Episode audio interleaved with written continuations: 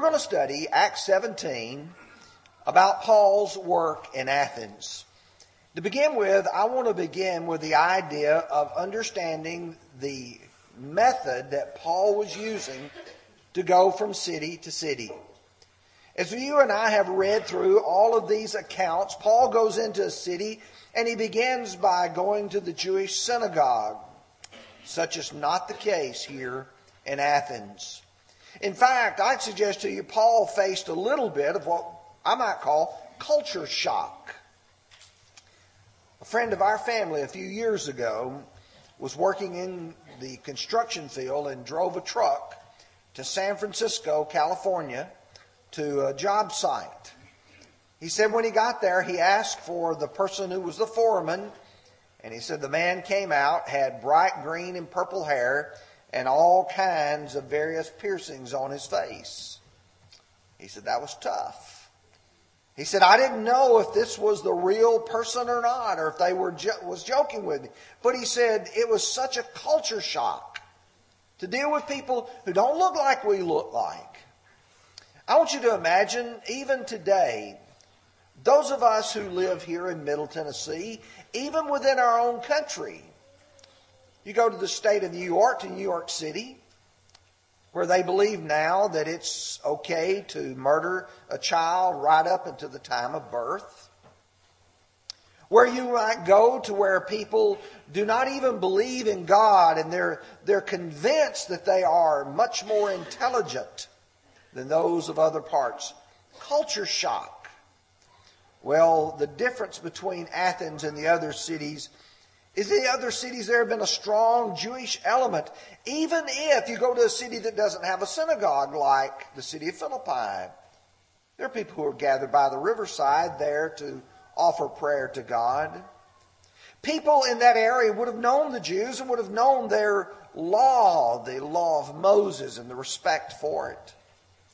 In Athens, there is a very strong pagan influence. And what do you mean by that? Very few people would have known God and they worship and serve other gods. But you see, here's something interesting. Pagans then, and like pagans today, still have an interest in the hereafter. What will happen when I am gone? Where will I be in the future? Well, this morning, what we want to do is look at those verses that Brother WC read for us just a few moments ago. And we want to look at three things. We want to look at the people and the place. It's important to look at Athens and see a little bit of the background of these people. Then we want to look at the sermon that Paul delivered, the presentation, if you will, of the fact that Jesus Christ is the Son of God, and that to pagans. Then finally, to look at their preference how they responded to the message that Paul had delivered. When you think about Athens, it's a city with a very rich history. It was the birthplace of democracy. And those of us who live in the United States, we appreciate the ability to each of us express who we want our leaders to be. We want to say, I want this one to serve or that one to serve. Sometimes we regret our choices but democracy is that where you can make your own choices. It was the seat of philosophy. The great Greek philosophers of Aristotle, Socrates, and Plato. In fact, we use a lot of their methods in teaching today. The method of asking questions and seeking responses is that of the Socratic method.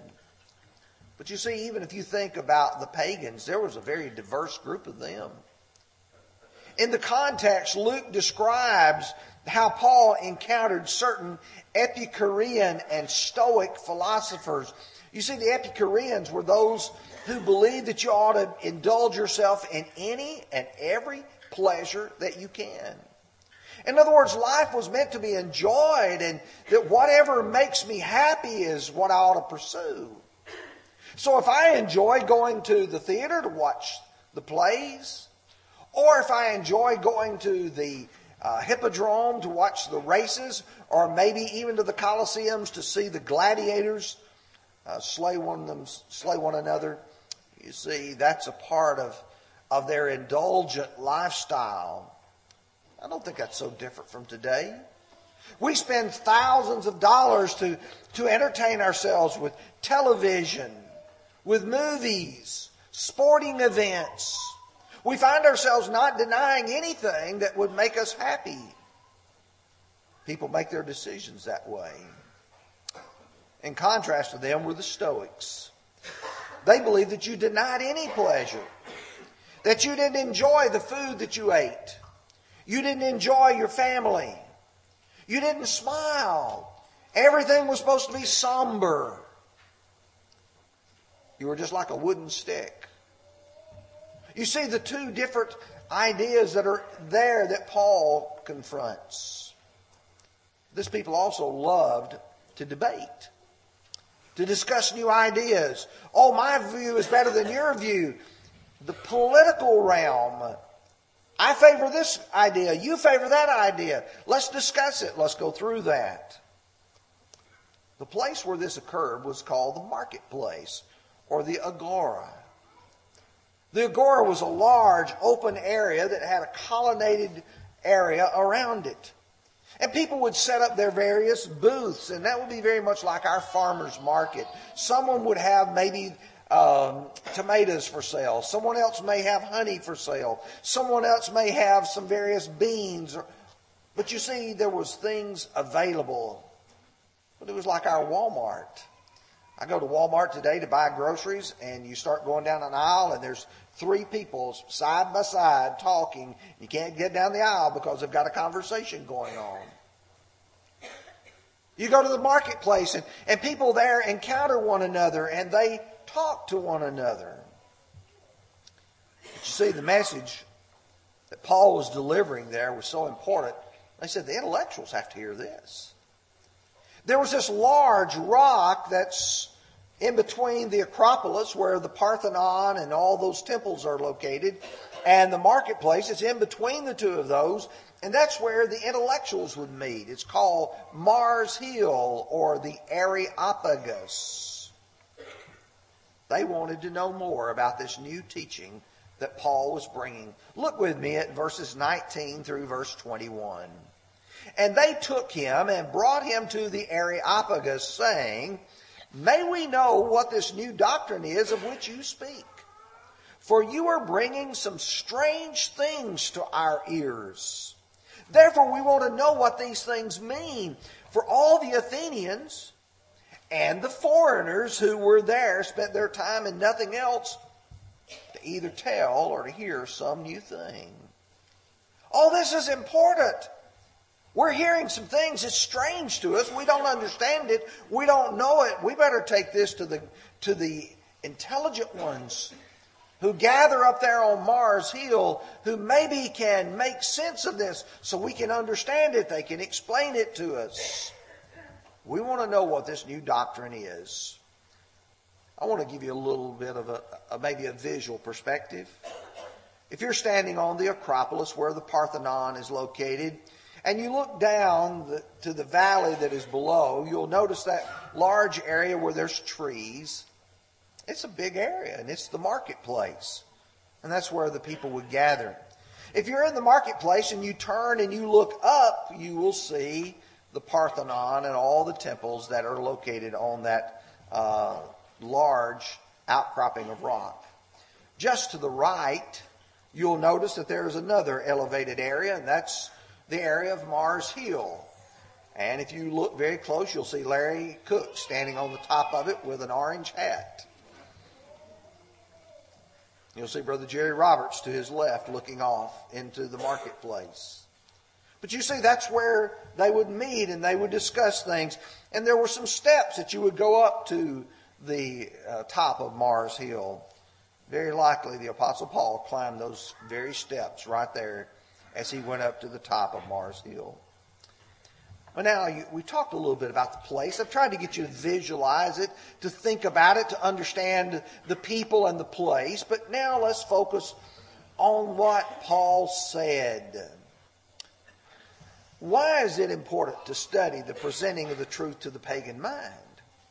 Why should you and I take time as we go through this? We live in the Bible Belt. In fact, we're often described as the buckle of the Bible Belt. Why should we be spending time to talk about pagans? I'll tell you why. The United States, like Europe, is rapidly becoming more pagan. Do you remember the time, perhaps, when some of you were much younger? And in the various buildings where we assembled, that there was no room to sit? Do you remember if you visited some of our sister congregations that they would have 300, 400, 500 in attendance every Sunday? That number's not where it was. In fact, if you go around the United States, it's really, you'll notice that the church going population is dropping rapidly. In Europe, you will visit the cathedrals that are empty. Many people have become pagans. They're not interested in going to church. See, pagans have souls too. These people who are not convinced about God, their soul is just as precious. Hebrews 2 and verse 9 said that Jesus tasted of death for every man. Jesus didn't come and just die for a few of us. He came and died for all. He gave a great commission. He said in Matthew 28 and verse 19, Go therefore and make disciples of all nations. Mark chapter 16 and verses 15 and 16, he says, Go therefore and preach the gospel, the whole creation, every creature. What that means is, oh, the attendance may go up, the attendance may go down, but folks, the gospel has to be preached to everyone. Well, how will Paul address it? He's going to make three very important points. The first one is going to be on the nature of man. Who are you? How did God create you? Number two, the nature of God Himself. Who is God? Is he, is he that little gold statue inside of that temple, or is God something else? And then the very important part of it, the necessity of repentance on the part of every man. let's talk about the nature of man for just a minute. Man by nature is a worshiping being. He will worship something. Let's look at verses 26 and 27 in its context. And he made from one blood every nation of men to dwell on the face of the earth, and has determined their pre appointed times and the boundaries of their dwellings, so that they should seek the Lord in hope that they might grope for him and find him, though he is not far from each one of us. Now, did you hear what Paul said? Luke's record of it here. He says he made from one blood. Zolly and I have one blood. Doesn't matter the color of your skin. All men are made from one blood. And he says he has made them to dwell on the face of the earth. God created man to be here. But I want you to notice when you get to verse 27 that they should seek the Lord. God made us to be seekers, to be interested, to be inquisitive, to be curious. Where did I come from? Where am I going? Who am I? What am I? That they might grope for Him. God makes us not only curious, but that we want to know who is our Maker and find Him. And He's not far from each one of us. If you want to know your Maker, you can know your Maker, and God built that within you. When Paul looked at them, he says, I perceive that in all things, if you're reading the King James, too superstitious. New King James, you're very religious. Literally, the word means demon fearers. These people here were so afraid that they had overlooked some deity, some God, that they even created an altar to the unknown God. Oh man, we've got to, we've got to have a God for everything. A God of the sea, a God of the air, a God of the wind, a God of the sky, of the various constellations. And we even got to make sure we don't leave one out. We don't offend that deity. And so we'll put one out to the unknown God. That tells you how seeking they were. We want to please all. Out of fear, they erected to the unknown God. Their piety, their religiousness, their superstition, if you will, was directed by ignorance. Him whom you worship ignorantly, or the New King James, without knowing. You're worshiping the true God, you're not worshiping correctly, but you don't know who He is. So that's going to lead to the second point. Him I will declare to you. And he's going to talk about the nature of God. And in, you think about the nature of God, He is our creator. Romans 1, verses 18 through 22. For the wrath of God is being revealed from heaven against all ungodliness and unrighteousness of men who hinder or suppress the truth in unrighteousness. Because what may be known of God is manifest in them, for God has shown it to them. Notice that. God's shown it to them. For since the creation, his invisible attributes are clearly seen, being understood by the things that are made even his eternal power and Godhead. You look at the things that are made. You know, I'm amazed at the technology and the brilliance and the intelligence of some of our scientists today. They're able to make artificial hands that when a person thinks, he can touch his little finger and his thumb. And when he thinks another thing, he can touch his middle finger and his thumb. Boy, isn't that brilliant? God made one that was there to start with.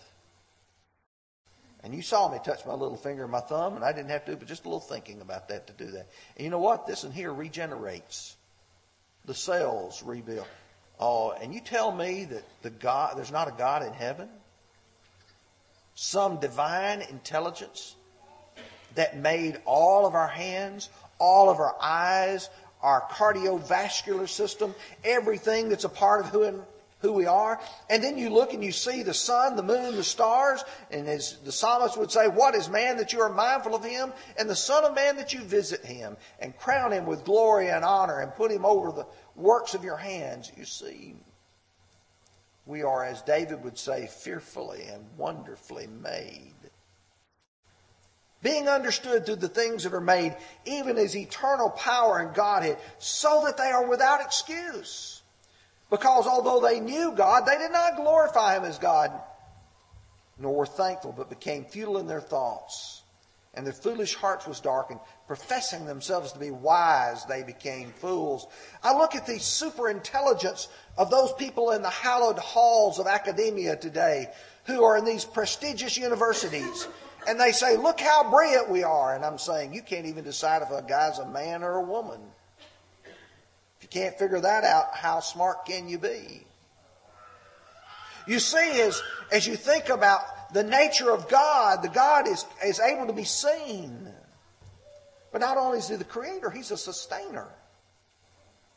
He continues to uphold all things by the word of his power Acts 14, verse 17. Nevertheless, he did not leave himself without witness, in that he did good, gave you rain from heaven, and fruitful seasons, filling our hearts with food and gladness. Oh, look at the world you and I have. We've laughed and some bemoan the rain that we've had, but when the crops come this spring and they grow and flourish, we will be thankful for the early and the latter rains that we've received. But the God that Paul speaks of does not dwell in temples made with hands. Look at verse 24. God who made the world and everything in it, since he is the Lord of heaven and earth, does not dwell in temples made with hands. You can't build a temple for God to dwell in. When Solomon built the temple of the Old Testament, he said, The heaven and the heavens of heavens cannot contain you, much less this temple which I have built. God does not dwell, He's too big for these temples. And then to emphasize it, God made us, we did not make Him. One of the things that you will observe when you go into one of these idols temples, whether it is the Parthenon or whether it is any of these others that you will find in these countries, the idols in them were made by man. Jeremiah says in chapter 10, verses 3 through 5 For the customs of the people are futile. For one cuts a tree from the forest, the work of the hands of a workman with an axe. They decorate it with silver and gold. They fasten it with nails and hammers so that it will not topple. They are upright like a palm tree. They cannot speak. They must be carried because they cannot go by themselves. Do not be afraid of them for they cannot do evil, nor can they do good.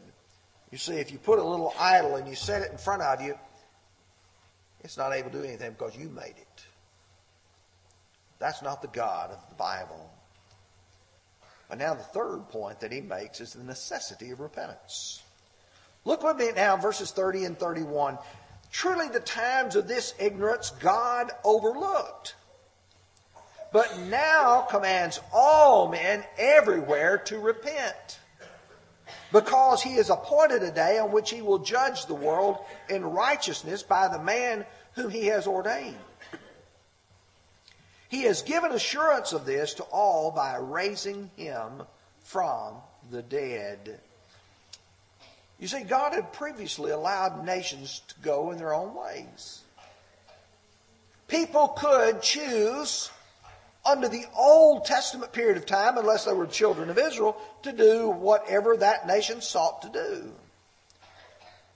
God had only given a law to the children of Israel as a written law. In Acts 14, verse 16, he said, Who in bygone generations allowed nations to walk in their own ways, God just allowed them to go. Only the Jews live by the law. The Gentiles live by their reason, like these people here did at Athens, and their passions, whatever made them feel good, whatever they desired. But Paul would say God once overlooked this. It was during a period of his forbearance. Romans 2 verse 4 says, Or do you despise his goodness, forbearance, and long suffering? Not knowing that the goodness of God leads you to repentance. You look back and see what God has done and how patient He has been in the sense that He created you and He created this world. And how, look how He's been very patient. You get to Romans 3, verse 25, whom God set forth to be a propitiation by His blood through faith to demonstrate His righteousness because in His forbearance God had passed over the sins that were previously committed. But yet now, he commands all men everywhere to repent. That means in the United States of America, in the Netherlands, in China. It does not matter what country it is. Everybody stands before God and is accountable to the law of Christ. Some may choose to resist they will be judged. And the proof of this is that God raised Jesus from the dead. Now, let's see how they responded, their preference. They expressed a preference in three different ways. You can look with me at verses 32 through 34. And when they heard of the resurrection of the dead, some mocked, while others said, We will hear you again on this matter. So Paul departed from among them However, some men joined him and believed. Among them were Dionysius the Areopagite, a woman named Damaris, and others with them. You see, some mocked. They detracted. They decried what Paul had said. It's like people today. Some people just mock and say, oh, I don't believe what you Christians believe. Proverbs 14 and verse 9 says, Fools mock at sin. Fools mock at sin.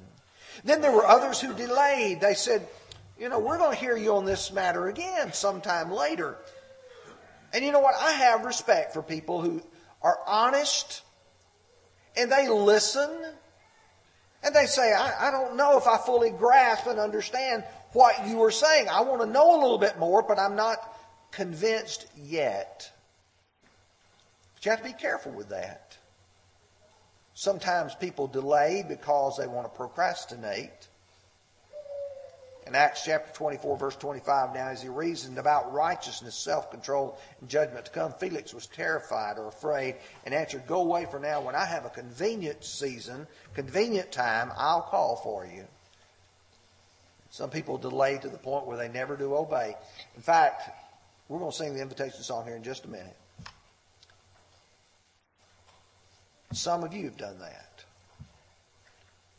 Some of you know the truth by now. You, you may have delayed it one point in time because you weren't fully convinced, but now you know. Don't delay any longer. And then some were determined, like Dionysius and Damaris and others. They said, you know, that's the truth. I'm going to embrace it. I'm going to accept it. I'm going to do it. You know, Athens is not that different from today. In fact, I think it's interesting. They call Nashville the Athens of the South. People today still like to discuss new ideas. People still get caught up in politics, just like they did then. People are still idolaters. Only the difference is we're not worshiping Venus or Athena. We're not worshiping Aphrodite, but we still worship football, basketball, baseball, hockey, movies, music stars, all kinds of things that pull us away from God. If the good news could reach them, it can reach pagans today too. We don't have to change the message. In fact, we can't change the message. The message that Paul ended was this Jesus died, was buried, and rose again. And you know what? He's going to come. And just like Jesus said, marvel not at this, for all that are in the graves will hear his voice and come forth. They who have done good to the resurrection of life, they that have done evil to the resurrection of condemnation. What will your answer be? If you need to become a Christian this morning, you can come forward, take a seat on the front pew. We will allow you to confess your faith in Christ because you have repented of your sins and then baptize you for the remission of those sins. If you're a Christian and you realize I need to be repenting of some sin that's in my life and I need to make things right with God, why not do that as together we stand and sing?